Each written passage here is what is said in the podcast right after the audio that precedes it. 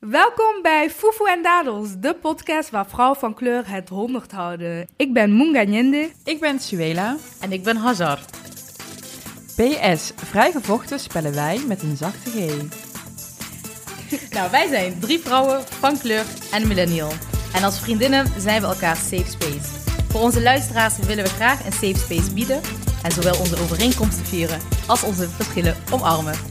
Hoi, Suela hier. Bij Fufu en Dadels zullen wij het hebben over imperfecties en zelfliefde. Over politiek en kleur bekennen. Kortom, over alles wat ons bezighoudt. En over zusterschap. Altijd zusterschap.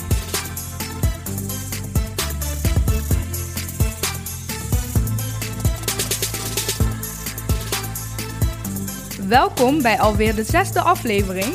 Vandaag een opname zonder Hajar helaas, die in gedachten bij ons is, maar wel een hele speciale gast. Ja, welkom. Vandaag eh, hebben we een hele speciale gast. Een gast die ons meermaals geïnspireerd heeft. We bezochten haar theaterstukken Othello en Melk en Dadels. Je hoort het misschien al. Uit die laatste haalden we de inspiratie voor onze naam. Op haar Instagram lezen we theatermaakster met Bosnische en Kroatische roots. Een verhalenvertellertje sinds uh, 89, Miss Daria Bukvic. Welkom! Welkom Daria. Dankjewel, superleuk dat ik er mag zijn. Eindelijk. Ja, eindelijk. Absoluut, Inderdaad. eindelijk. We hebben Ja. er lang naar uitgekeken. Ja, echt. Ja. Daria, we kunnen meteen beginnen met eh, leuk nieuws. Want ehm, uit het juryrapport van het Nederlands Theaterfestival wordt er ontzettend lovend over je werk gesproken. En terecht. Ehm, ik citeer: In Melk en Dadels van Rose Stories en Daria Bukvic wordt het publiek geactiveerd en uitgedaagd zich te verhouden tot wederzijdse vooroordelen. Met vaart en humor en zonder een moment het publiek uit het oog te verliezen, vertellen vier jonge vrouwen over hun Marokkaans-Nederlandse afkomst. Ja, en eh, daar sluiten we ons helemaal eh, bij aan, hè? want Ja. dit zijn hele lovende woorden. Wat betekent zo'n juryselectie eigenlijk voor jou, Daria? Waarom is het zo belangrijk? Nou, wat eh, leuk is aan die juryselectie, ehm, dus ieder jaar in september vindt het Nederlands Theaterfestival plaats.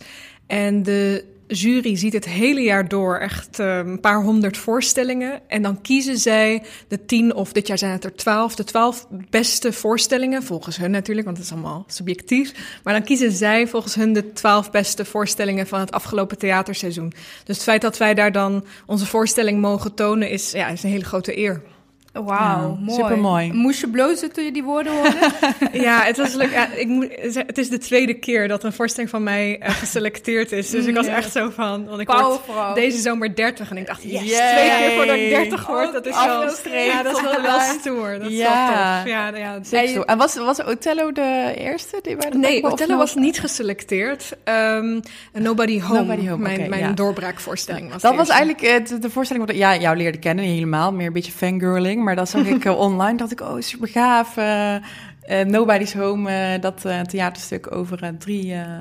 Ja, drie vluchten. ja. Eigenlijk gevluchte, uit hun land van herkomst jongens, gevluchte ja. acteurs. Ja. Ja, Super want, eh, want wij hebben het in de eerste aflevering al gehad over hoe ik en Suela weer op elkaars pad komen. We hebben elkaar op de middelbare school gezeten. En ehm, een van de eerste mensen die zij eh, met mij besprak eh, toen wij weer contact kregen, was jij, Daria. Ja. Ja, ik vind het vond een eer. het afstandje super inspirerend. Ja, dus ik is dacht, this is a very special person. En dat blijkt zeker wel. Ja. Ja. Vijf jaar geleden hoorde ik voor het eerst deze bijzondere naam van jou, Suela. Eh. Wat vind je zo bijzonder aan Daria's werk? Nou, wat ik bijzonder aan vind, ehm, toen ik eh, wat jonger was, toen het theater heeft mij altijd wel getrokken. Ik vond het heel interessant. En ehm, ik heb eh, toen ik 15 was ook theaterlessen gevolgd. Maar ik zat een beetje, ook met mezelf te maken, maar ook een beetje met de omgeving. Van ja, ja, dat is niet echt iets voor ons. Of het is raar als je dat gaat doen. En het zijn allemaal, eh, ik chargeer nou heel erg een beetje van die hippies. En dan moet je heel bloot en naakt en dat allemaal. En, en dan kwam ik ook nog uit Is waar. Eindhoven. Dus ja, is waar. Nou, gelukkig, papa en mam. Ik ben inderdaad behoed voor al die naaktheid. Nee, maar... ehm, en ik had ook een beetje angst hoor, zelf. Waardoor ik dacht, nou ja, ik ga maar gewoon een beetje voor de eh, veilige weg. En dat heb ik ook gedaan. Ik heb het theater ook losgelaten. Maar het heeft me altijd getriggerd. En ja, ik vond het allemaal heel interessant. Dus daarom dat ik een aantal namen wel, weet je, ook ken. Omdat dat gewoon ook mijn interesse had. En, en jij hebt ehm, niet precies dezelfde afkomst, maar wel een soort gelijk. Hè? Ook eh multireligieus gezin, eh, net als ik. En eigenlijk twee afkomsten die superveel op elkaar lijken. Alleen de religie is anders. Hè? Bij mij Armeens, Turks, bij jou Kroatisch, Bosnisch. Ehm, dus ja, dat vond ik dan heel gaaf. Van, oh, maar zij staat er net wel te doen, dus het kan wel. Mm. Dus dat, Mm. ja, die persoon ben je dan geweest voor eh, die jonge Suela, zeg maar. Wat fijn om te horen, want ehm, ja, ik denk toch dat kinderen met eh, ouders met een migratieachtergrond eh, vaak geneigd zijn inderdaad om voor die veiligheid te gaan. Want onze ouders willen graag hè, dat, dat we slagen, Mhm. dat we dokter worden of Ja. advocaat. Dus het is voor veel mensen inderdaad een heel, ja, best wel rebelse keuze Mhm. om iets met kunst te gaan Ja. doen überhaupt. En Ja. ik wel, als je dat zei, herkenbaar. Ja, gelukkig Ja. heb ik ouders gehad. ik- mijn moeder, ehm, mijn moeder is de Bosnische moslima Ja. in dit eh, verhaal. Ehm, zij wilde in haar jeugd heel graag actrice worden, Mm. maar haar vader heeft haar een beetje de technische kant Mhm. opgestuurd. En ik Mhm. denk dat daardoor, toen zij in mij herkende dat ik Mhm. diezelfde wens had om het theater in te Mooi. gaan, dat ze super supportive is geweest. Oh. En eh, daarom heb ik van mijn ouders weinig weerstand gehad. Of ik denk dat zij wel altijd dachten van... ehm, eh, ja, misschien is het een fase, het gaat wel voorbij, Oh, het is ja, een hobby. ja, ja, ja. Maar toen ze Lekker, zagen ja. dat, dat het Ja. menens was... en Ja. toen ze zagen dat ik werd aangenomen op een toneelschool... wat echt best wel moeilijk is, weet je, Ja. om aangenomen te worden... dachten ze, oké, maar als andere mensen denken dat ze dit kan... oké, Dan, go for it. Go for it. Dus dat is super fijn. Super mooi. Ja, we gaan hier eh, straks uitgebreid op in. Ja. En eh, als ik jouw verhaal zo hoor, eh, dan denk ik... misschien had ik toch wat harder moeten pushen toen ik jonger was. Want ik Ja. heb precies op dat keerpunt gestaan. Ehm, eerst gaan we even in op onze check-in. Wat hebben we de afgelopen weken meegemaakt? En dat sluit heel mooi aan bij wat je net eigenlijk een beetje... Ja, waar je de sluier van eh oplicht, eh, ehm, Daria. Ik was gisteren bij het Theater aan de Rijn in Arnhem het literair festival Nieuwe Types. Ehm, en ik moest daar optreden. En ja, ik ben heel benieuwd ook om in te gaan in dit gesprek over ook inderdaad de witheid van de kunstensector en je daarin soort van je plek vinden, zeg maar. Het, wat voor mij gisteren gebeurde toen ik daar was, is ik ehm, zag heel veel jongere versies van mezelf daar. En dan, nou ja, natuurlijk, er waren uh, niet zoveel uh, jonge mensen van kleur die ik zag. Er waren er een paar. Uh, maar nochtans, ook al waren ze van kleur of niet, ik zag wel veel ambitieuze en, en jonge mensen die iets willen gaan doen. Um, en het grappige is dat er een, een um, er werd een speech gegeven door Maxime Februari over de gevoeligheid van de jeugd. En wat ik heel tof vond in de zaal om te zien is dat ondanks dat uh, dat zeg maar niet dat het niet alleen jongeren van kleur waren, dat ze het eigenlijk heel erg oneens met hem waren. Want de speech ging er eigenlijk over dat er steeds minder mag, zo gezegd, in de kunsten. Nou, ik denk dat we daar allemaal heel veel van vinden en uh, vooral dat het uh, niet per se zo is. Maar ik vond het interessant om te zien de weerstand van uh, ook de witte jonge makers van wacht eens even, uh, wij willen gewoon meer rechtvaardigheid zien. Dit gaat niet over dat er minder mag. Nou goed, um, wat mij vooral raakte gisteren um, in wat ik om me heen zag, is dat ik voelde toen ik die zaal verliet, na de speech van Maxime Februari, uh, door al die jongeren om mij heen, dat ik een beetje aan het rouwen was. En ik zal vertellen waarom. Ik liep naar um, een van de mensen toe die met mij uh, mee was gekomen. Um, misschien wel handig om te vertellen. Ik was daar omdat ik uh, dit jaar geselecteerd ben als fellow voor het Nederlandse Letterenfonds om mee te doen aan hun Slow Writing Lab. En dat, dat is hè, voor jonge makers, voor jonge schrijvers, om daar een jaar lang uh, te gaan produceren onder begeleiding van het Letterenfonds. En ik zei tegen uh, mijn collega, die een van de jongeren is die uit een soort van niet-conventionele uh, leerschool komt, net als mij. Hij komt van Poetry Circle. Ik ben aangedragen door One World. En um, ik zei van, ik voel dat ik een beetje aan het rouwen ben.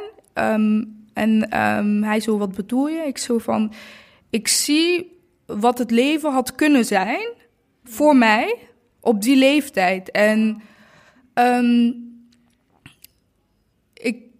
zie allemaal jonge mensen en mensen van kleur die soort van voor hun is het leven vanuit je passie en vanuit je genot een vanzelfsprekendheid. En dat was zo best wel confronterend voor mij, omdat ik dat tot dit jaar eigenlijk, ik maak daar nu voor het eerst kennis mee. En ik heb hier, we hebben, hè, Suela, we hebben hier vaak gesprekken over. En um, hij zei tegen mij van, weet je wat het is? Uh, dankjewel Jasper Albinus trouwens. Weet je wat het is? Um, we leggen allemaal ons pad af. En als jij dat, die, dat geïnstitutionaliseerde pad had afgelegd... dan was je misschien niet de maker die vandaag de dag bent. Dus dat gaf mij een stukje troost, zeg maar. Um, maar ik wou daar toch, uh, ja, ik wou daar toch even op ingaan uh, en vragen of jij dat stukje, dat, dat soort van je plek daarin vinden herkent. Want uh, Swela en ik denken dat het ook een beetje met generatie te maken heeft. Die jonge mensen doen dat als vanzelfsprekend. Hm. Bij ons maar was het hoe... meer een, een, luxe ook nog ja, zo. Je hebt het ja. daar ook een keer eerder over gehad, hè? Van uh, ja, boeken, theater, muziek, daar kwam altijd een beetje op de tweede plek ja. of zo. Ja, uh, ja. eerst uh, de overlevingsstand en dan pas het leven vanuit passie en vanuit genot. Maar toch, jij bent van een uh, toch nog wel een seasonder generatie dan ons. Hoe in hemelsnaam uh, is dat voor jou gegaan, vragen wij ons dan af. En hoe kunnen wij uh, daarvan leren? Hoe, hoe heb jij daarin je plekje gevonden? Mm. Goeie vraag. Um, ik denk dat mijn carrière, korte carrière, ik heb, ben pas acht jaar bezig in dit vak. Sinds ik ben afgestudeerd in 2011. Um, denk dat mijn carrière de change is. Want uh, toen ik op de toneelschool kwam, waar, waren bijna alle mensen op de toneelschool wit. Het begon net zo te komen. Volgens mij, mijn, mijn generatie zaten zo vier mensen met een migratieachtergrond. En het jaar daarna iets meer, het jaar daarna weer iets meer. Dus het begon echt net toen ik op school kwam. Maar waar ik heel veel moeite uh, mee had op school, is dat ik was regisseur in opleiding, maar ik had totaal geen feeling met uh, het repertoire wat mij werd aangeboden. En ik ben, heb me pas veel later gerealiseerd dat dat kwam doordat alles in onze bibliotheek geschreven was door dode witte mannen voor 80 procent. Ja. En ik dacht in die tijd, ik heb er toevallig laatst een column over geschreven, omdat ik toen nog niet zo ja, woke was zelf en, en dat soort dingen op die manier bekeek. Ik dacht gewoon dat ik niet van toneelteksten hield. Mm. Dus ik dacht, oké, okay, komt wel goed. Ik ja. ga ze wel zelf schrijven, ja. zelf maken met mijn mensen. Zelf Kom, ja. komt wel goed, weet je. Maar ik heb eerst heel lang geprobeerd om het te, dat zeg ik heel eerlijk, ik heb me eerst heel lang geprobeerd te conformeren. Heeft ook weer met mijn jeugd te maken. Daar zullen we straks ook nog wel langskomen. Maar mm. überhaupt dat ik sowieso heel lang zware identiteitsstruggles heb gehad als meisje wat opgroeide in Midden-Limburg. Als enige met een, ja, zo'n beetje als enige met een migratieachtergrond. Maar toen ik afstudeerde, was er inmiddels een soort golf op gang gekomen. En ik denk dat ik de eerste was die op die golven ja, uh, surfde. Mm. van makers, uh, biculturele makers, die in plaats van. Um, met het instituut mee, naast het instituut aan het bewegen waren op hun eigen manier en hun eigen platform creëerden. Om een heel concreet voorbeeld te geven. Ik merkte na een paar jaar nadat ik afgestudeerd was dat mijn ideeën, mijn inhoud niet op de gevestigde plekken altijd, hoe zeg je dat? Uh, uh, aansloten. Of mensen werden er niet enthousiast van. Gewaardeerd? Uh... Niet ge ja, niet gewaardeerd. Of, of ze werden. Of mijn beslissingen werden te, als te commercieel mm. gezien. Omdat. Weet je, ik ben niet opgegroeid met Chekhov en Ibsen. Ik ben opgegroeid met Joegoslavische rockbands, um, hip-hop en Oprah Winfrey. Ja. Dat is mijn referentiekader. Ja, dus ja. weet je, en daar, daarin. Um... En dat wordt weg te commercieel bevonden? Ja, ja. Ik heb wel eens over bepaalde. Of zo, zo? Of is dat nou, hoge, dat... niet hoge cultuur genoeg? Precies. Mm. Er werd mij wel eens gevraagd van, gaaf je niet... Ik, ik wilde bijvoorbeeld een, een solo maken met een actrice over vrouwenemancipatie. En welk jaar en die, was dit? Dat was 2014. Mm -hmm. En die noemde ik uh, Who Run the World. Mm -hmm. En dat werd dan door iemand uit de, van de gevestigde orde uh, uh, beantwoord met... graaf je niet je eigen artistieke graf als je ervoor kiest om een Beyoncé-nummer te kiezen als titel voor je voorstelling. En ik dacht alleen maar, nee, ik wil jonge mensen aanspreken. Mm. Eh, Dit is een fantastische titel voor die performance.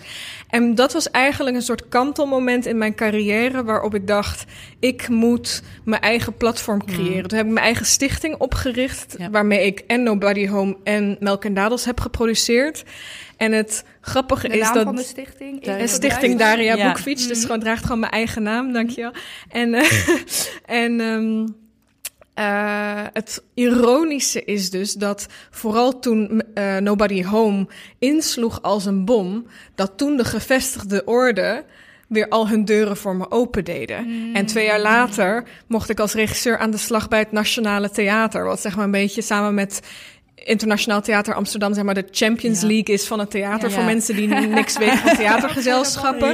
Dus het is zo grappig dat ik nu, eh, zeg maar, voetbal in de Champions League, maar ook nog, ik behoud mijn eigen platform, ik behoud mijn eigen stichting, omdat ik weet dat ik niet alle verhalen kan vertellen op mijn manier binnen, ja, de, hoe zeg je dat, de, ge- ja, de gevestigde eh, instituten. Dus die combinatie eh, is voor, werkt voor mij heel goed. En ehm, ja, maar het is wel gewoon heel interessant dat pad geweest van eerst totaal niet worden gezien, dan het op je eigen manier doen en dat dan iedereen het ziet en dan een stukje van je wil hebben. Dat is wel heel kenmerkend. En ik denk dat de generatie biculturele makers en acteurs die nu afstudeert, dat zij wel eh, een iets minder ruige golf gaan hoeven te bes- Ja. besurfen dan ik. Ja, ja. Mooi. mooi.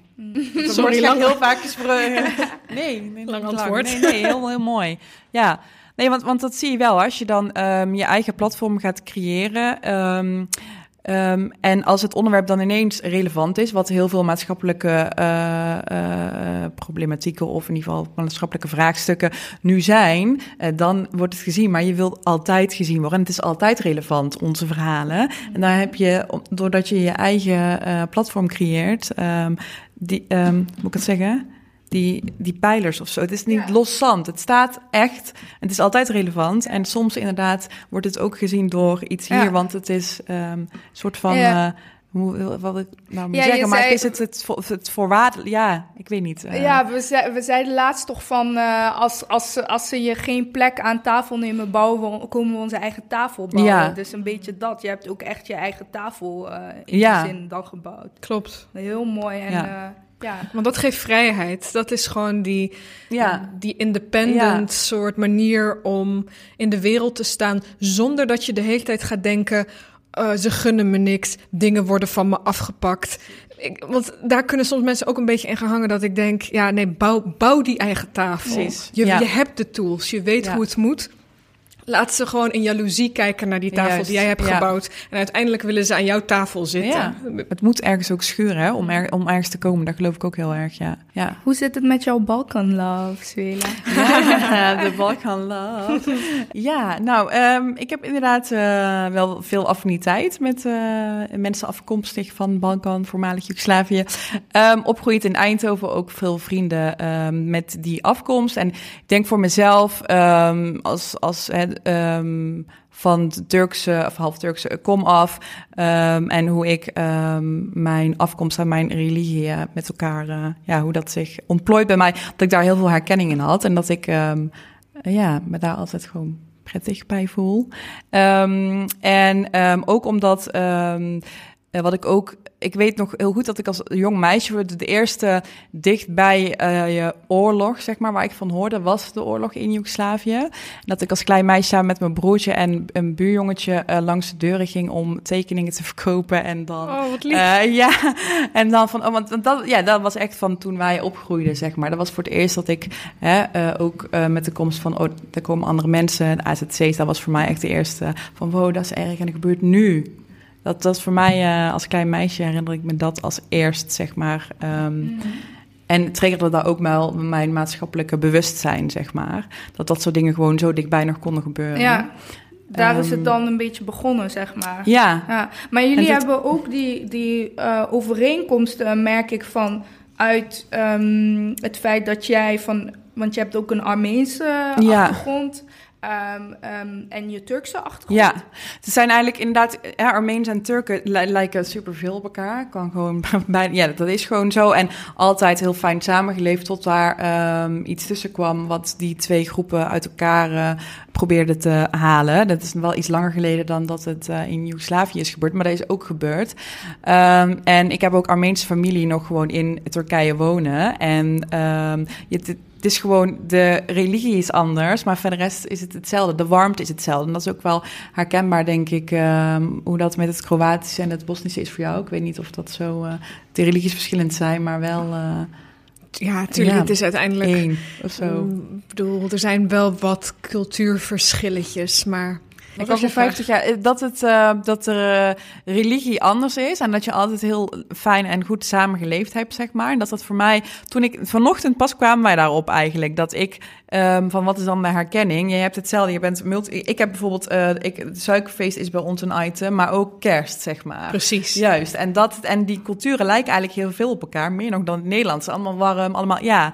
Dus dat is ehm, wel een bijzondere. Die, die liggen ook naast elkaar. Bij jullie ook, weet je wel. Vroeger was daar misschien nog minder, bij ons in ieder geval, gedoe over dan dat het nu is. Ik weet niet of dat. eh, Zeker, maar dat heeft er bij ons mee te maken dat wij 50 jaar in een socialistisch systeem eh, hebben gezeten. Waarin het dus niet, ja, het eigenlijk not done was om je eh, religie eh, op de voorgrond eh, Mm. te laten treden. Dus ja. dat is ook de reden waarom er zoveel gemengde huwelijken Mm. überhaupt zijn eh, ontstaan, zoals tussen mijn ouders. Ja, want kunnen wij even terugspoelen? Kan je voor de context, voor de Ja. luisteraars, een klein beetje eh, geschiedenis schetsen van, eh, Zeker. van jouw achtergrond? Eh, nou, ik kom eh, uit een klein stadje in Noordoost-Bosnië. En ehm, mijn ouders zijn daar in principe allebei in de buurt geboren. Maar mijn vader is etnisch gezien dus een Kroaat, dus katholiek.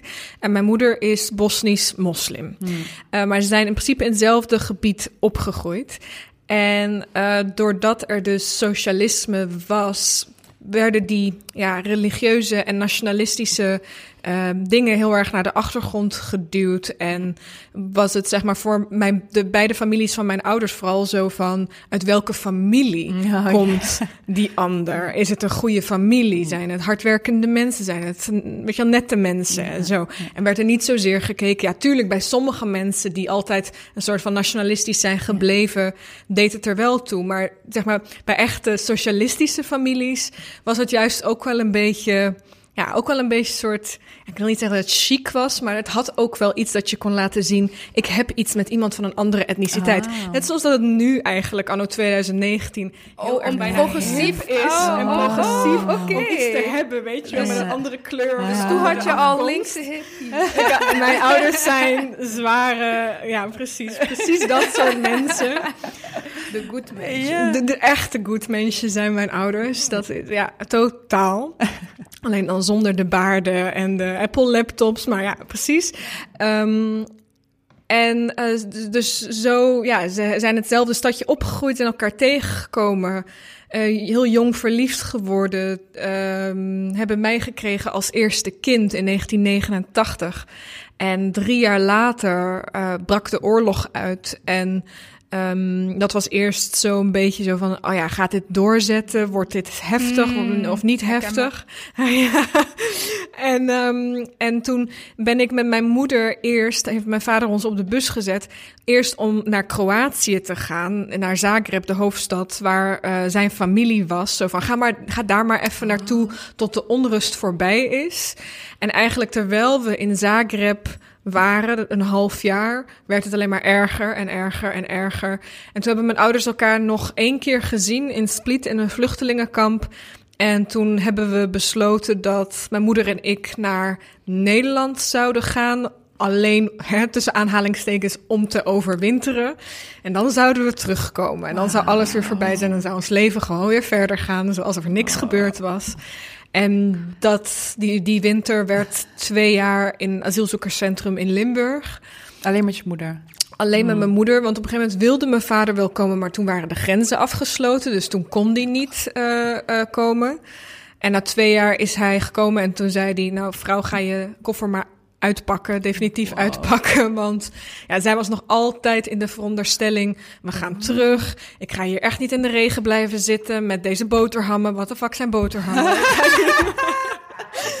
ik ga dit niet eten, ik ga hier niet zijn. En mijn vader zei van ja, weet je, als we teruggaan, zouden wij misschien nog iets van ons oude leven kunnen terugvinden. Maar zij gaat geen kansen hebben, want dit land gaat gewoon nog heel erg veel tijd nodig hebben om. Ja, voor de wederopbouw. Dus laten we dat sad. kind kansen geven. En als je nou al eenmaal. Mijn moeder had al die verblijfsvergunning gekregen. Eh, laten, we dit, laten we deze kans grijpen. En Ja. zodoende. Zo heftig. Ja. Super heftig. Van, voor een, een, een land, het voormalig Joegoslavië, dat toen in 84 volgens mij nog de Olympische Spelen organiseerde en Ja. echt hot and happening was. En dan eh, ja, een paar jaar later. eh, Niets meer. Nee. Ik heb het gevoel dat ik eh bijna naar mijn eigen familie eh, verhaal zit te Ik luisteren. herkende ook veel En, van jouw verhaal. Ja, want inderdaad, het, het, dat, daar komt voor mij de eh Bosnië Love in eh, spelen, zeg maar. En de Sestra Sestra verbinding is voor mij het feit dat de eerste mensen die niet eh, zwart waren en die niet Rwandees waren, die ik leerde kennen in Europa, waren altijd Bosniërs en Afghanen. Het waren altijd kids die dezelfde, hetzelfde type leed als mij deelden. En daardoor begrepen wij elkaar beter. We bekeken het leven door diezelfde lens. Die kinderlijke lens die eigenlijk al heel, op heel jonge leeftijd verstoord was. Maar vervolgens wel een soort van troost bij elkaar vinden van... oh ja, we hebben dezelfde verstoorde lens en wij begrijpen elkaar. En dat is nog sterker zo voor mensen die veel langer in de AZC ehm, ehm, hebben gewoond. Maar ja, dat is wel echt... eh, of overwinterd, want voor ons was het ook... eh, we gaan gewoon overwinteren en eh, we, komen gewoon met lage, lage truien aan. Want waarvoor heb je een jas nodig als je alleen even een seizoen komt overwinteren, zeg maar. Dat was de houding waarmee... wij ook kwamen. En het is heel erg, ja, dat weten wij natuurlijk al lang, maar ik vind het toch eh, ook wel altijd iets om uit te spreken van dat het. Ja, voor mij is het altijd zo geweest dat geen enkele, ehm, ja, geen enkele migrant hier komt met een soort van gevoel van joepie, let's stay, weet je wel. Maar altijd nog steeds vanuit de hoop van, hey, teruggaan naar het mooie, vroegere, ehm, eh, ja, dat je gekend hebt. Ik heb wel nog een eh, vraagje voor eh, die link tussen jullie. Want ik merk altijd, en dat is bij jou Zweden, we hebben het daar vaker over. ehm, ook net dat we er net pas op kwamen, zo die link tussen Multireligieus. Armeens- eh, ja. ja, Armeens. Wat ik daarmee bedoel is zeg maar, jij bent multireligieus opgegroeid. Daria, jij bent ook multireligieus opgegroeid. Ik eh, overigens ook, maar vanuit een andere reden. Ehm, en wat ik merk is dat zeg maar, het, het stukje van het Armeens zijn altijd een beetje naar de achtergrond bij jou verdwijnt. Mhm. Eh, ik weet niet of jij ook, ehm, doordat je multi- multi-etnisch bent opgegroeid, ook delen van jezelf misschien soms naar de achtergrond verdwijnen. Maar hoe sta jij daarin en hoe sta jij daarin, eh, Daria? Hoe sta jij daarin, Swela? Maar zei je de vraag eerst aan mij? Of? Nee, omdat ik Oh, ja. eh, zit te wijzen. En Oh, dan ja, bedenk ja. ik me dat de luisteraar niet hoort Ja. dat ik wijs, dus zei ik het opnieuw. Nou, voor mij was het zo dat ehm, op, opgroeiend ehm, wij, ik en mijn broertjes, als ik eh, over ons alle drie kan spreken, zo, vaak of een lange tijd heb ik gezegd, hè, in de confessions, ja, wij zijn half Turks, want dat was gemakkelijker om te zeggen.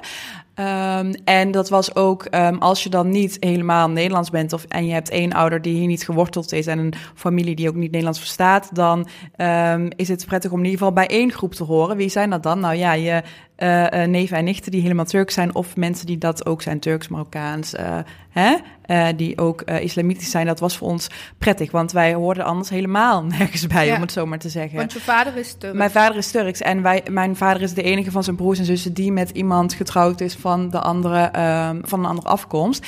En de opmerking die we bijvoorbeeld vaak kregen was ook van, oh, zijn je ouders dan nog bij elkaar? Dat. En later, ben, daar ben ik mee begonnen. Ik ben ook het oudste ki- kind, de oudste dochter, de enige dochter. Ehm, ben ik ook gewoon gaan benoemen, ja, eh, maar ik ben ook nog Armeens. Ja, hoe dan? Nou, dan kwam het riedeltje, wel wat hartjaren in eh, een paar afleveringen terug paar afleveringen terug ook ehm, zei dat riedeltje. ehm, van ik ben kwart eh, Nederlands, kwart Armeens en half Turks. Ehm, en mijn broertjes zijn dat later ook pas gaan gebruiken. En dus zeker omdat je anders nog meer moet uitleggen. Ehm, dat, er men, dat, er, dat er Turkse mensen van, hoezo dan? En oh, die Armenen, ja, die hebben ons, uh, die hebben de mensen van ons rug gestoken om het immer zoveel. Maar het, sommige hè, mensen zeggen dat. Dat soort gevoelige dingen, zeg maar, om dan uit de weg te gaan. Dat we gaan onszelf toch niet moeilijker maken. Ja, dan gaan we, we gaan het onszelf niet nog moeilijker maken. Dus we zeggen dat maar. Um, en later ben ik dat dus wel een paar keer gaan toepassen. ook mijn ouders zelf, hè, die daar uh, ook mijn vader ook heel erg achter stond van ja, je kan niet, uh, uh, je moet gewoon je gehele zijn en je gehele afkomsten kunnen erkennen. En nou zijn wij dat zo gaan benoemen. En ik weet nog heel goed dat ik een klasgenootje had en die vroeg dan wat is jouw afkomst? En toen zei ik dat. zei ze, huh? Maar ik ken een jongen die ook zo is. En toen dacht ik, wie is die jongen en waar ken je die van? En dan was mijn broertje, zei ze, ja, mijn collega. Ik zei, werkt ja. KFC. Oh, dan. was, ja. ja. ik heb zelf die, die combinatie niet zo vaak gehoord. Ik weet niet of dat bij jou ook zo is, Daria, dat die combinatie, dat je vaak of Kroatische vrienden in Nederland of Bos, of dat dat wel uh, veel voorkomender is. Of... Uh, grappig genoeg zijn veel van mijn uh, voormalig Joegoslavische vrienden gemixt. Mm. Ik denk ook wel dat het misschien zo is dat die mensen, ik weet niet, ik ken de cijfers niet, maar ik denk ook wel dat het voor gemixte huwelijken aantrekkelijker was om naar het buitenland te gaan. Mm. Want waar ga je bij horen? waar ga je bij horen na de oorlog? Ga je dan in Bosnië wonen? Ga je dan in Kroatië wonen? Weet je dan of je partner gaat worden geaccepteerd of zo? Dus dat is gewoon heel ingewikkeld. Dus veel mensen die, uh, die, ja, die ik hier ken, uh, zijn van gemixte afkomst. Ofwel Servisch-Bosnisch, ofwel, nou ja, goed, uh, alle combinaties zijn, zijn, denkbaar. Maar ik moet bij dit vraagstuk altijd denken aan die meme van die man met dat zweetdruppeltje op zijn voorhoofd. En dan staat er boven, when people ask me where I come from. en dan kan hij zo op twee knopjes drukken. zo van, ga ik uitleggen where I live or my ethnicity. Yeah. Nou, op die manier breekt het zweet mij uit wanneer mensen mij vragen: wat ben jij? Want voordat je hebt uitgelegd dat je een Bosnisch-islamitische, Kroatisch-katholieke, voormalig Joegoslavische Limburger bent, vrienden, je bent echt tot morgen bezig. Dus. Eh, dat is, ik heb daar inmiddels veel meer rust in gevonden. Maar ja, ik vond dat vroeger veel uh, ingewikkelder. Ook omdat ik natuurlijk als kind niet eens begreep wat ik eigenlijk was. Dus nou ja. Ja, dat... ja. ja. ja en ik merk ook voor mezelf inderdaad uh, wat je zegt van dat de mensen om je heen vaak lijken op wie jij bent. En ik merk ook vanuit mijn eigen achtergrond als Rwandees zijnde, als uh, aangekomen in Nederland als Rwandese politieke vluchteling, mijn ouders. De mensen om mij heen vaak ook soortgelijke, de om mij heen soortgelijke verhalen hebben. Dus dat zijn ook politieke vluchtelingen uh, vanuit beide spectrums, dus Hutu en Tutsi. En, um, en ik merk dat, dat dat inderdaad ook wel dan je blik van de wereld vormt. En dat het wel goed is om op die manier ja, van beide kanten van dat spectrum van iets wat heel erg is zo, iets zo zwaar als een, eh, ja, van de nationale geschiedenis als een genocide. Om daar verschillende kanten van dat spectrum uh, aan blootgesteld uh, te worden. Ja, terwijl je een soort van je volwassenwording hebt. En um, dus ja, ik herken mezelf uh, heel erg daarin. Maar ook in het stukje Limburg natuurlijk mm. hebben wij... Uh, ja, daar vinden wij uh, wel zeker wat van. Als Eindhovenaren zijnde. En um, we gaan dan meteen ja, verder op het interview. Um, ja, want het stukje Limburg is voor ons interessant natuurlijk, omdat wij zelf ook uit Eindhoven komen. Uh, ja, grotendeels daar zijn opgegroeid. Ik ben acht jaar in Eindhoven opgegroeid. Geboren en getogen en worden nog steeds. Dus, um. Ja, en ja, dat, dus dat stukje Limburg zijn we heel erg benieuwd hoe dat voor jou was. Hoe was het om uh, ja, daar op te groeien? En dan meteen daaraan aansluitend, kan jij ons en de luisteraars eigenlijk vooral vertellen hoe jij hier dan bent gekomen? We weten nu veel over je, je familiegeschiedenis, et cetera. Maar hoe is die kleine Daria ooit gekomen tot de droom om niet alleen op de planken te staan, maar zelfs voor de planken te schrijven. Dus eigenlijk uh, haar eigen tafel te bouwen. Hmm. Mooie vraag. Um, ja, hoe was opgroeien in Limburg? In één woord pittig. uh, maar ik denk dat dat um, toch um, bijna een soort universeel verhaal is voor ieder bicultureel kind wat uh, moet opgroeien in een kleine gemeenschap met weinig, ja, weinig gekleurde gezichten, weinig verschillende achtergronden. Een echt een hele ja, homogene groep. Dus we kwamen in, in dat kleine dorpje in Midden-Limburg. En um, ja, je voelt je gewoon continu vies. En je voelt je continu bekeken en ondergewaardeerd. En, um, en ik wil daar altijd meteen bij zeggen: een deel daarvan heeft ook echt te maken met bekrompenheid en discriminatie. Maar een ander deel daarvan is ook wat je internaliseert. Dus um, er waren wel degelijk mensen in dat dorp die echt hun best hebben gedaan om met ons contact te leggen. En uh, op hun manier, weet je wel, vriendelijke gebaren naar ons te maken. Maar op een gegeven moment heb je ook dat gevoel van: ja, maar ja, ik ben anders, ik ben vluchteling. Uh, ook als je op televisie ziet, weet je, de beelden vanuit Bosnië, denk je, Jezus, deze mensen zullen wel van ons denken dat we beesten zijn. Weet je, zo'n gevoel van, een permanent gevoel van, um, ja, onzekerheid. En um, uh, dat, het heeft mij heel erg lang geduurd voordat ik um, daarin mijn eigen identiteit met liefde ging omarmen, omdat ik mijn hele jeugd geprobeerd heb alles wat anders aan me was uit te wissen en er zo Nederlands mogelijk uit te zien. En het, het, het een soort van het voordeel. Nee, ik, ik dacht dat het een voordeel. Ik dacht dat het een voordeel was dat ik er Europees uitzie. Ja, ja. ja. Weet zoals dat ook Precies. Ja. Ik dacht als ik maar gewoon niet met mijn armen wapper en de juiste dingen eet. Want wat en, is met je armen wapperen? Waar gaat nou het? Nou ja, goed. Weet je wat deze soort van uh, gepassioneerde handgebaren, oh, okay. dat, uh, dat, is niet, dat is niet heel Hollands, weet je wel. Dus je gaat je proberen op wat voor mogelijke manier dan ook uh, aan te passen, zodat je maar niet opvalt, zodat je maar geen shit over je heen krijgt.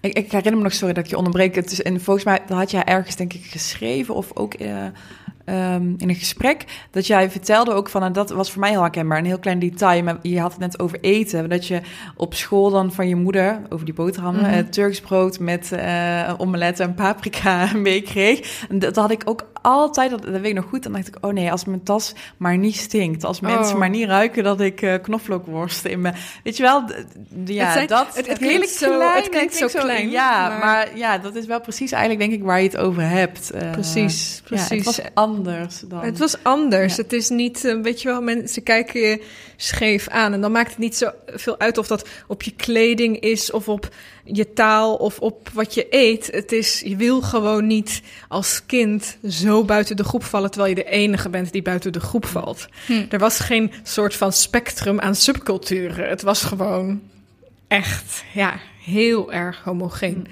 En ik denk dat pas misschien aan het ei- eind van de toneelschool, dus toen ik begin twintig was, dat ik toen pas ben gaan omarmen wie ik ben, omdat ik me realiseerde na die hele bibliotheek vol met dode witte mannen gelezen te hebben, dat mijn verhaal, juist, juist dat unieke verhaal, dat dat alles is wat me bijzonder maakt en wat mijn blik op de wereld anders maakt en dus, dus mijn kunst ook sterker maakt. Dus pas toen ik me realiseerde wie ik ben, voegt iets toe aan mijn kunstenaarsblik op de wereld. Toen ging ik heel anders naar mijn afkomst kijken en toen ben ik het echt zo ja, het is echt zo. eh, Mijn identiteit werd echt als een soort oude minnaar die ik weer in de armen viel of zo. Van, oh, ik heb je heel lang geprobeerd te negeren, maar ja, hier ben ik dan. Of zo. Weet je wel, zo'n gevoel van. Ja. Ik hoef niet meer te doen alsof ik iemand anders ben. En toen ben ik echt ja, iets gaan inhalen. Soms walg ik een beetje van het woord zelfliefde, omdat ik het een soort dodelijk mantra van deze Mhm. tijd vind. Maar het- dat is het wel. Ja. Het is wel echt zelfliefde. Ja, Ja. En, super mooi. ja, Omarmen ervan, echt... eh, ja, en we hebben het inderdaad vaker over. Ik heb het met Suela ook vaker over dan de soort van de pijn van die. eh, wat het stukje pijn dat er ook ligt in het soort van white passing zijn, in het soort van kunnen doen alsof je uh, Nederlands ben, maar ook de pijn die daar dan in verscholen ligt. Ja, want ze zullen je nooit zo zien. Je kan zo blond. Ik ben 1,80 meter voor de, voor de luisteraars. Ik ben 1,80 meter. Ik heb blond geverfd haar maar je zal nooit gezien worden als die gezonde Hollandse meid. Pas op het moment dat je succesvol bent. Nu willen journalisten schrijven. Nou, Nederlandse regisseur. Nee, nee, nee. Nu ga je ook opschrijven dat ik de Bosnisch-Kroatische Nederlander ben. Weet je wel? Uh, uh, ik heb mijn hele jeugd gehoord. Je bent anders, je bent anders. Het is echt niet gek dat mensen die hun hele jeugd horen. Je bent anders, je bent anders. Dat als een soort ja, geuzennaam gaan nemen en dat gaan cultiveren en zeggen.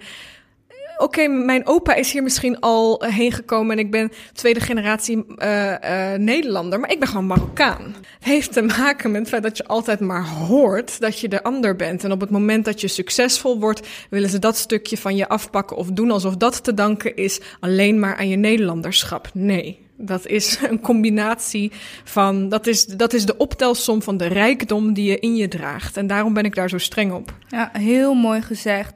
En wat dat voor mij ook illustreert. En ik zeg dit ook wel eens uh, tegen, tegen Suela en tegen andere vrienden van mij. die ook uh, van hen wordt gezegd dat ze white passing zijn, is dat het illustreert de soort van breekbaarheid van witheid. En het, en dat klinkt voor de luisteraar misschien heel complex, maar wat ik daarmee bedoel is, wit zijn is überhaupt maatschappelijk bepaald. Dus het is een constructie, het is wat wij met z'n allen hebben afgesproken. Dit is wit en dit is afwijken, dit is anders.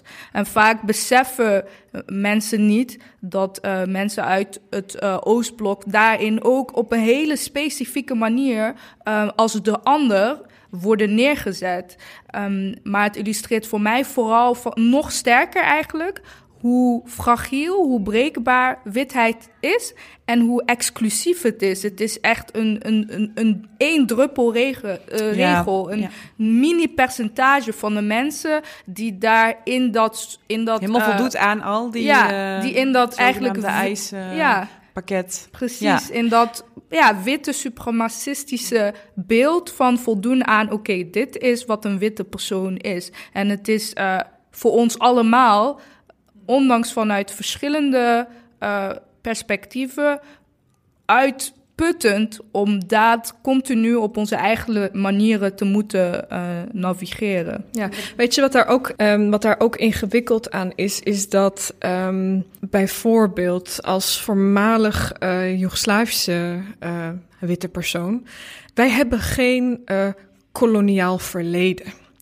Dus wanneer, uh, soms is het ook ingewikkeld wanneer mensen zeggen, ja, zeg maar, witte mensen en hun koloniale geschiedenis, dan denk ik, waar sta ik daarin? Want dat is heel ingewikkeld, want wij zijn, wij zijn als Joegoslavië zo'n beetje het meest gekoloniseerde land van Europa.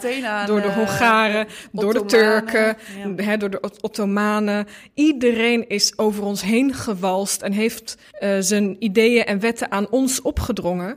Dus soms is het heel ingewikkeld om, om, om te, kijken, van, te denken van, ja, wat, wat is inderdaad wit Dus dat is een veel complexere term. Witheid is echt. Um, bijvoorbeeld toen ik naar Zuid-Afrika ging, ik ben daar twee keer geweest, dan zien mensen mij op het eerste gezicht als een witte vrouw.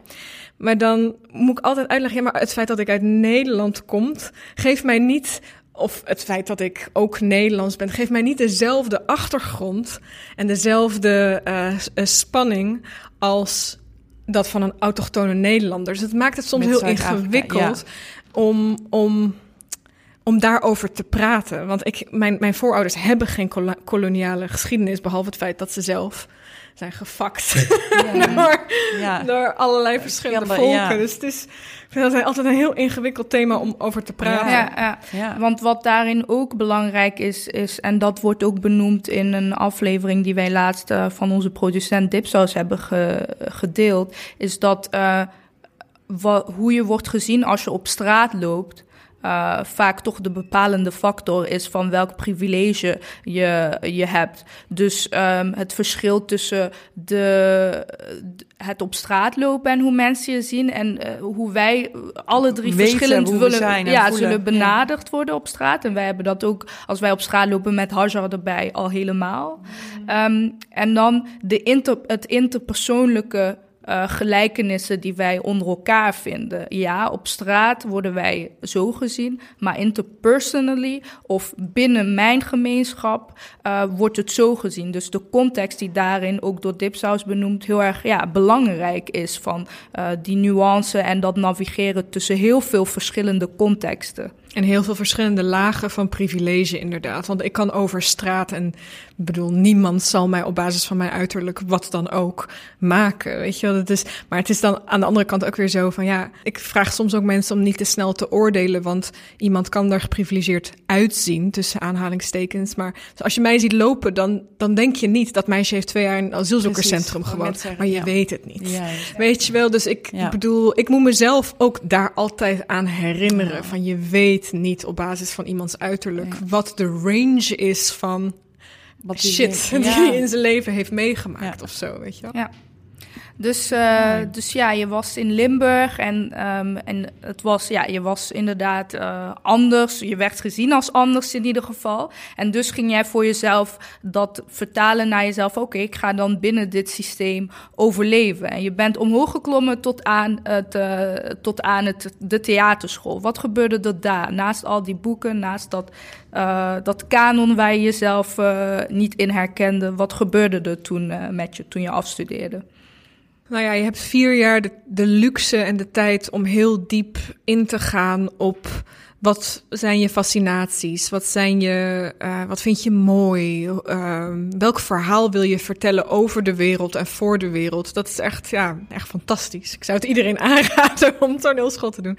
Nee, maar dat is, dat is heel fijn. Dat heeft echt wel getriggerd dat ik vooral in die jaren daarna tot een soort, ja, besef kwam van, oh nee, maar ik mag, het is veel interessanter als ik de wereld weerspiegel zoals ik hem zie, dan wanneer ik mij uh, ja, ga conformeren. Daar is dat woord weer. En het conformeren is gewoon echt gestopt. Of nou ja, gestopt. Dat was natuurlijk een proces. Ik ben niet van de een op de andere dag zo. Gelezen. Weet je wel? Ja, ja En precies. conformeren is jezelf dan aanpassen aan je Ja, het assimileren, of hoe je, hoe je het wil noemen. Het proberen uh, iets te zijn waarvan je denkt dat anderen van je verwachten dat je dat gaat zijn. Mm. Het soort theatermaker, het soort vrouw, het soort dochter, het soort uh, geliefde.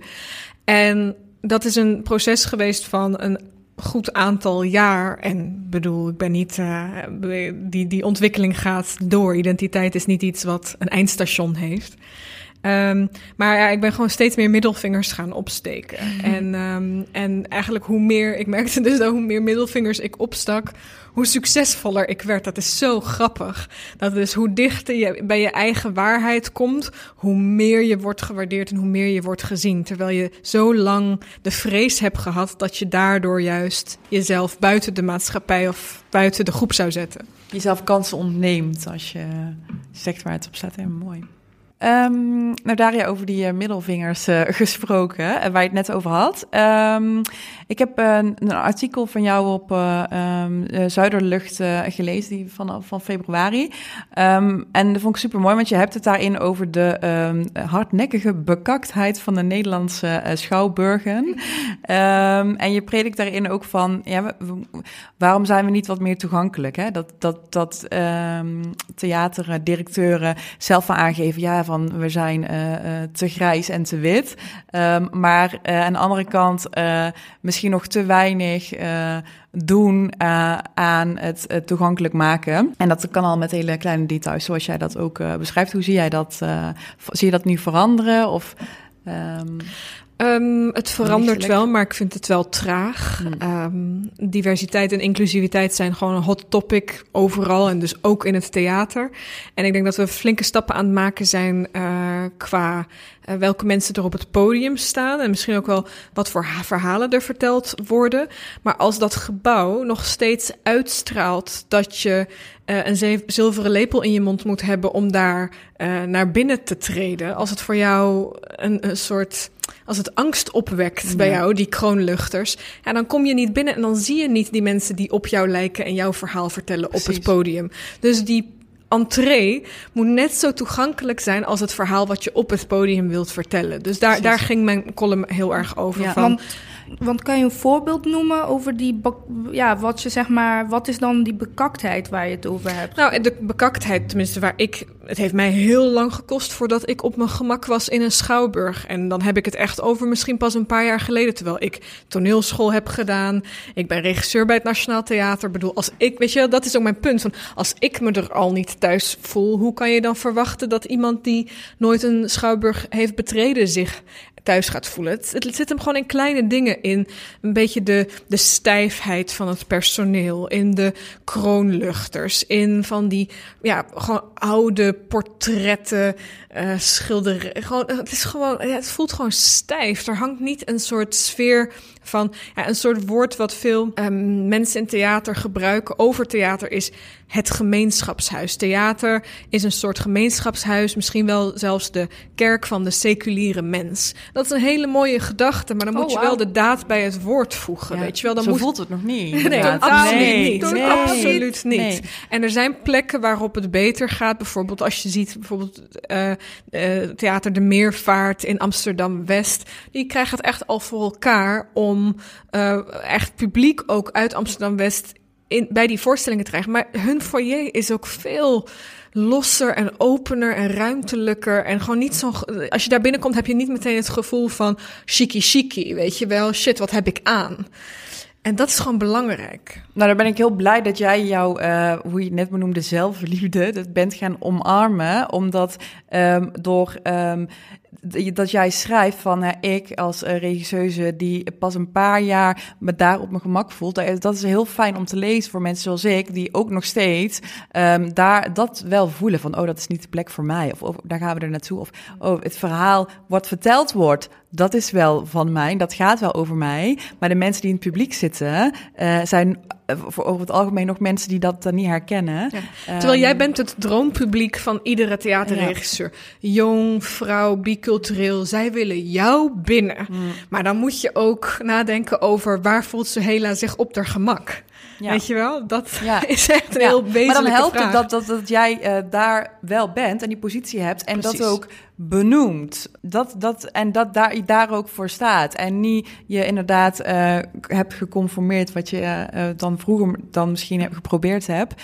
Um, dus niet daarin mee bent gegaan, maar dat gewoon benoemt. Jij zit op die positie mm -hmm. en jij benoemt dat en jij maakt die verandering Precies. ook. En dat, dat is heel krachtig. En dat is echt heel fijn dat je dat doet voor mensen zoals ik en uh, onze luisteraars. Ja, en en wat jij, wat, waar, want het verschil wat jij eigenlijk schetst, is het verschil in hoe hoge en lage cultuur gezien wordt. Ik kom het ook heel erg tegen in mijn kunstpraktijk, in, in mijn schrijven. Het heeft mij überhaupt heel lang gekost voordat ik mijn schrijven een kunstpraktijk begon te noemen. Maar dat is het nu eenmaal. En um, daarin kom ik ook inderdaad heel erg tegen het, hoe het verschil tussen hoge cultuur en lage cultuur uh, gezien wordt. En daarmee uh, wordt dus gezegd, uh, hoge cultuur is dan bijvoorbeeld bijvoorbeeld inderdaad theater. En lage cultuur is bijvoorbeeld hip-hop. En inderdaad, wat je noemde als jouw, uh, jouw uh, inspiratie en voorbeeld van als je een theaterstuk over uh, Who Run the World, of als je dat als titel neemt, dat dat dan een eigen graf, een kunstgrafgraven is voor de gevestigde orde, wordt dat dan zo gezien. En lijkt me eerder een kunstgraf als je inderdaad die witte overleden mannen alleen maakt. Ja, want dan ga je dan nooit... Krijg, ja, dan krijg je het publiek niet naar je toe. Nee, dan, want, want de samenleving is nu eenmaal aan het veranderen en de nieuwe generatie is aan het opstaan en die moet je aanspreken. Wat, wat ik ook nog wil zeggen over die kroonluchters is, en dat is ook waar we het uh, net over hadden, je thuis voelen in zo'n omgeving, maar ook hoe word je gezien uh, als je uh, zichtbaar, ook nog eens extra zichtbaar anders bent. Um, heel, um, ja, heel, eigenlijk heel moeilijk moment voor mij was, ik ben voor een van de eerste keren in mijn leven naar een Nederlands Nationaal Theater geweest. Of een Nationaal Theatervoorstelling geweest. En dat was echt specifiek op uh, uitnodiging van een andere zwarte vrouw. Die daar de, dus plaatsen voor had gekregen. Uh, Deborah Cameron. Shout out naar Deborah.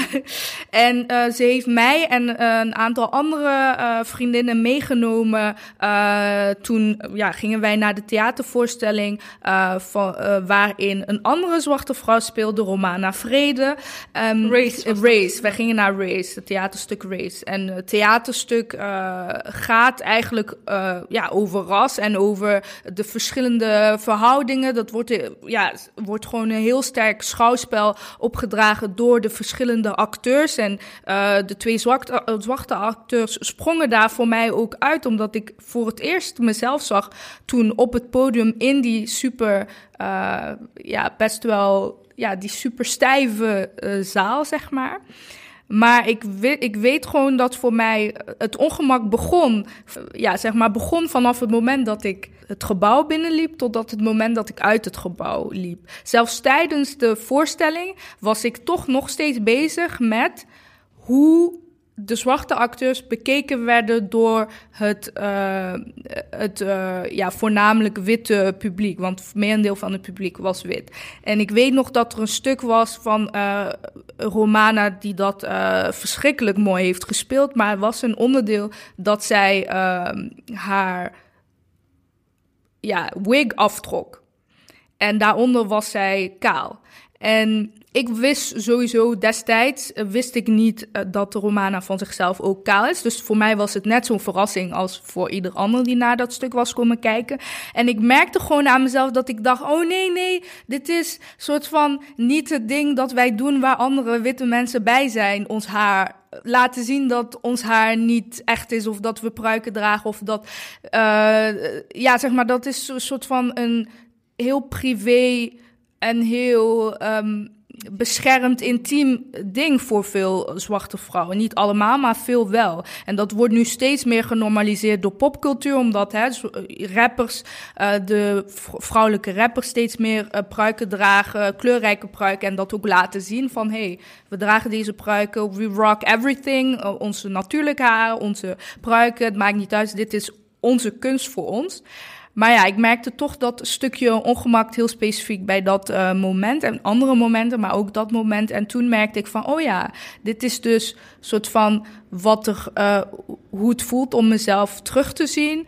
Um, op het toneel, maar nog steeds in dat dubbele bewustzijn te zitten. Dat Je dubbele jezelf bewustzijn. nu in, het, in de echt, de, in de helemaal de kern ja, teruggezien? ja, ik zie Niet mezelf in de kern terug. ook? Het is geen stereotype, maar het is meer zo van... het is een, een intiem onderdeel van zwart zijn... dat terugkomt op het podium. Een podium dat bekeken wordt door mijn ogen, maar ook andere ogen... die niet door mijn blik kijken.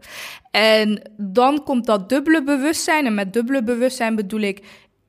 ik beweeg als zwarte persoon in de wereld niet alleen als mezelf en hoe ik ben maar ook hoe de wereld mij ziet. En dat laatste onderdeel, hoe de wereld mij ziet, dat werd uh, dus ja, was confronterend. En daarin weet ik van, oké, dus dat publiek, het feit dat wij ons uh, welkom moeten voelen, zodat er meer mensen ook in de zaal zitten die reflecteren wie er daar op het podium staan als Fufu en Dado speelt, als Othello speelt. Um, dat, uh, moet, daar moet nog een hele slag in komen. Dat ben jij ook met je werk heel, heel sterk aan het doen. En um, ik wil die, die anekdote eindigen door te zeggen: ik liep uit de zaal naar de foyer. En uh, het eerste wat er gedaan werd, was uh, um, de glazen aan ons geven. Want ze dachten dat wij werknemers waren. Nee, dat meen je niet. Ja. Dus uh, dat is wat er gebeurde toen wij in de foyer stonden. En toen ik uh, naar de balie liep om iets te bestellen. Nee, het was, uh, ze waren champagne aan het uitdelen, want het was de première. Toen uh, vroeg ik, mag ik ook een glas? En toen zei ze, degene achter de balie, ja, maar je moet wel betalen, want het is op. Ik zo, oké, dan betaal ik. en toen zei ze, ja, maar het kost wel zus en zo euro. Ik zo, oké.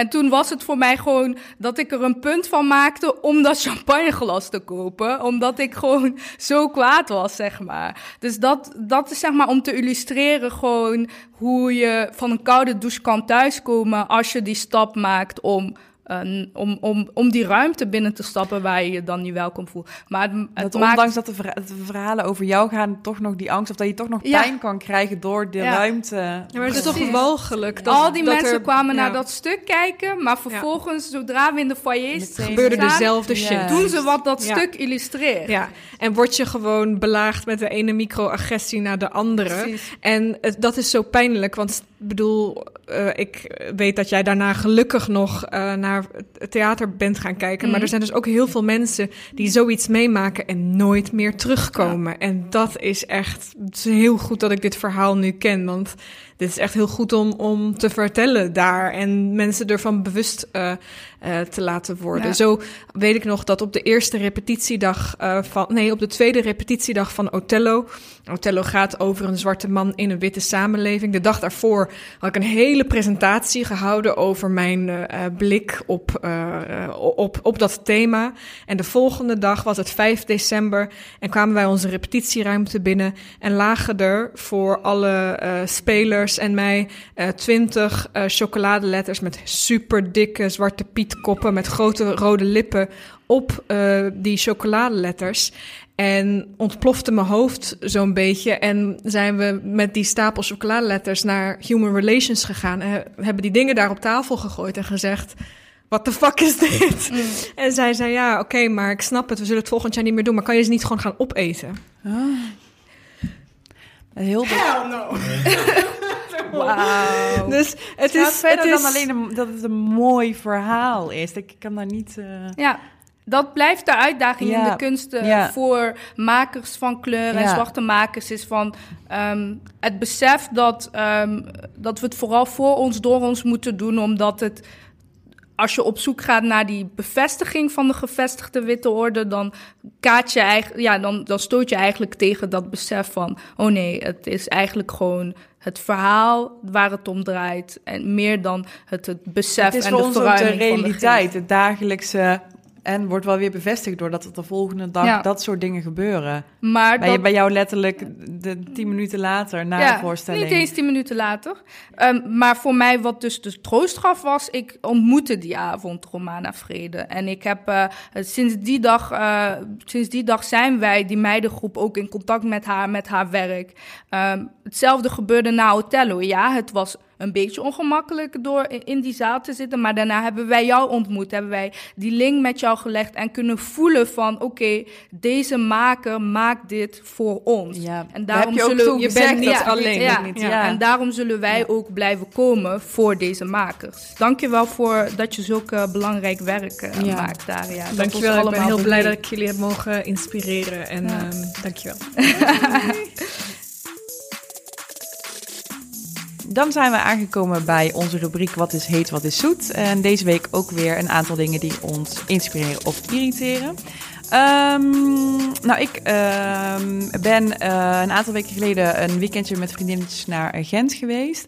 En in Gent hebben ze verschillende superschattige cafeetjes waar ze ja, de zogeheten open mic avonden hebben. En daar heb ik uh, Eunice uh, ontmoet. En Eunice is een uh, 21-jarige artiest uit Gent. Um, en zij heeft haar eigen songs um, ja, voorgedragen. En dat is een super chille, fijne, zwoele vibe. Um, en um, Eunice um, ja, reflecteert eigenlijk over uh, haar generatie en de challenges die zij daarin uh, uh, meemaakt. En jullie kunnen haar vinden op Instagram, Eunice, Eunice, Eunice, of op Soundcloud kun je haar luisteren. Dus ga zeker doen. Dat was een tip voor mij aan jullie. Dus at Eunice, Eunice, Eunice. Ja, Eunice, Eunice, Eunice. drie keer. En je schrijft het dan anders dan dat je het eigenlijk, dan dat het officieel is. Het is U-N-I-S. Oké, we zetten het in de show notes. Yes. En dan vanuit mijn Wat is heet, wat is zoet deze week... is een hele zoete uh, dame... over jonge, onverschrokken stemmen gesproken... Pelumi Adejumo. Ik hoop dat ik je naam goed uitspreek, Pelumi. Um, ze is een jonge maker en schrijver, studeert aan het Artes. En heeft een vanzelfsprekende, onbevangen stijl in haar schrijven en voordragen. En ik hoop dat uh, wij nog heel veel van haar gaan zien en horen. En dat ze ook in de voetstappen van mensen als Daria gaat mogen treden. Volg haar Pelumi Adejumo op Instagram onder andere. Um, en als laatste hebben we um, ook nog een heel leuk zoetje, of misschien wel heetje, want het wordt zomer. Um, wij, uh, de dames van Foufou en Dadels, ik, uh, Chris en Hadjar, gaan in augustus het filmfestival in Sarajevo bezoeken. Yes! eindelijk, uh, voor mij ook, want ik, ja, ik weet al heel lang, ik heb me ooit zelfs een keer als vrijwilliger opgegeven en toen is dat allemaal niet doorgaan om daar naartoe te gaan. En ik heb eindelijk de dames meegekregen. Um, Daria, jij bent denk ik ook wel eens op het filmfestival uh, Zeker weten, geweest. vorige uh, zomer nog. Ja. Ja. Um, ja. wat kan jij ons uh, adviseren? Wat zijn tips? Bouw heel veel ruimte in om te eten. Echt, er zijn daar. Ik ga jullie een lijst sturen met leuke restaurantjes en ontbijtplekjes. Maar voor iedereen die naar Sarajevo gaat, je moet een keer bij Restaurant Avlia gaan ontbijten. Dat zit op een heel, dat zit helemaal niet in het centrumpje. Dat is echt op een plek waar je, dat je een deur open doet en daarachter zit, ligt een soort heel kleine oase met super lekkere Bosnische specialiteiten. Avlia heet het A-V-L-I-J-A. Maar vooral go and eat, girls. We hebben er zin in. We hebben er heel zin in. En dan, dan nog een laatste dingetje daarover. Um, wij, of ik merk dat um, als ik uh, bijvoorbeeld collega's vertel van nou ik ga op vakantie naar Bosnië, dat, het, dat er soms nog wel van, oh ja, dat land is er ook nog of zo van, oh ja, daar kun je ook naartoe op vakantie, zonder dat je per se um, uh, een, een, duidelijke verbinding of zo moet hebben. En in Kroatië is dat weer heel anders. Herken jij dat ook? Dat toerisme Zeker. in Bosnië nog wel wat meer ja, Bosnië heeft heel veel uh, te bieden. Absoluut. Mensen gaan makkelijker naar Kroatië, want in Kroatië heb je zon, zee, strand. En Bosnië associëren mensen toch nog net iets meer als het hart van de oorlog. Um, maar Bosnië heeft zoveel moois te bieden. Sarajevo is zo'n prachtige, bezielde stad. Er zijn zoveel bossen, rivieren, beekjes, skigebieden. De natuur is echt, als je ergens in Europa nog ongerepte natuur zoekt, je kan het vinden in Bosnië.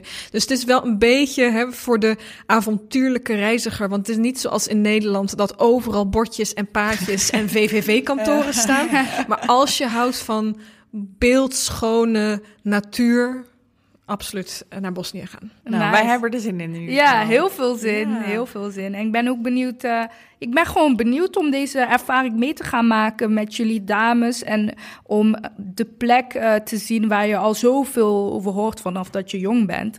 Ehm, niet altijd om de allerjuiste redenen, maar wij gaan er wel om alle juiste redenen naartoe. Nou, Nou, we zijn we alweer aan het einde gekomen. Het is- super snel gegaan. Ik ben echt nog niet helemaal eh, Uitgepraat. Ehm, maar ja, echt een heel waardevol, eh, voor mij in ieder geval, eh, gesprek. ja. Zeer Ja, waardevol, ja. heel waardevol. En ook mooi om gewoon jou eh, eindelijk eh, in de studio te hebben. Ja, omdat jij ons enorm hebt geïnspireerd, ook met onze naam, maar ook in het... bij eh, elkaar komen van elkaar ook. De herkenning, de kunst, Ja. de tello. Sisterhood. Ja, de sisterhood, inderdaad, de sisterhood. inderdaad. We willen Mooi. nog even voor de luisteraars natuurlijk niet te vergeten hebben op, over de many accolades voor jouw werk. Want de mensen die het nog niet hebben gezien, kunnen eh, weer naar eh, Melk en Dadels eh toe gaan. Vanaf 5 september Yes. door heel het land. Kan jij daar meer over vertellen? Ja, als je eh, informatie wil of kaartjes wil kopen, kun je naar www.melkendadels.nl. Eh, en eh, daar vind je alles. En voor de mensen die naar Lowlands gaan, daar treden jullie ook op? eh, ja, op 17 ja. augustus om eh 5 uur in de theatertent. Volgens mij is dat de Juliette, denk ik. Daar spelen we ook een korte versie, maar daar kan je wel een sneak peek krijgen. Ja. En, en over sneak peeks gesproken, Melk en Dadels heeft als thema dus eh, migratie, onder andere, maar ook sisterhood. En het eh, speelt zich af, eh, ja, het speelt zich eigenlijk af in Nederland, maar het gaat over vier Marokkaans-Nederlandse dames, ehm, die eigenlijk hun verhouding tot hun moederland en vaderland vertellen. Zwela, jij bent samen met Hajar destijds geweest. Ja. Kan je daar meer over Ik ben twee keer zijn we geweest. Ehm, inderdaad, het gaat over inderdaad vier uh, Nederlands-Marokkaanse vrouwen. Um, ik vond, wat ik super sterk vond, was dat alle... Um, Um, dat alles werd belicht, alles werd besproken. Uh, het, werd um, ja, super veel herkenning en met een, met een lach, met een traan. We hebben ook echt twee keer uh, gehuild. Ik en Hajar. Net, Hajar is er nu niet bij, maar um, vooral ook wat, wat, ik weet, wat haar heel erg inspireerde, was de scène tussen het, het, het en het Arabische stukje. En die verzoening dat het tot elkaar komen, ja, dat was echt ja, gewoon kippenvel on point. Dus echt um, zeker een aanrader. En ook uh, voor, voor mensen van, van, van andere kom af die toch echt wel herkenning hebben in alle aspecten die daarin meegenomen werden. Uh, dus als je de super Marokkaan wil zien en wat dat is, uh, dan houden we jullie nog even te goed. Dan moet je ja, die gaan we nog niet verklappen. dat gaan we nog niet verklappen, nee. En Othello komt dus ook terug op de planken. Een minstens zo bijzondere voorstelling over een zwarte man in voormalig uh, in ja, het oude Venetië. En ja, allerlei dynamieken die daarin voorkomen, die te maken hebben met zwart zijn in een omgeving die vooral wit is. Maar ook de mannelijkheid die daarin uh, meespeelt. En natuurlijk een ja, dramatisch uh, liefdesverhaal. We willen niet te veel weggeven, maar ik kan in ieder geval zeggen dat het mij als, uh, als ja, zwarte persoon om daarnaar te kijken enorm geraakt heeft. Vanaf wanneer is Othello te zien? Uh, Othello is weer te zien vanaf 16 januari. Okay. En uh, als je daar interesse in hebt, kun je naar uh, hnt.nl. Dus dat is het Nationale Theater, maar dan hnt.nl slash Othello. Oh, dus ja. jullie horen allemaal waar jullie het werk van Daria de komende tijd kunnen gaan vinden. Dank jullie wel voor het luisteren en tot de volgende aflevering. Ja, de volgende aflevering zal over een tijdje zijn, want wij hebben een zomerstop. Zoals jullie hoorden gaan wij inderdaad ook met VK. En we wensen jullie uh, allen een hele fijne zomer. En tot snel. Doei. Doei. En nog een shout-out voor onze logomaakster Nazarina Rojan. En Anna Visser voor onze leuke tune. En dit is een Dipsaus productie.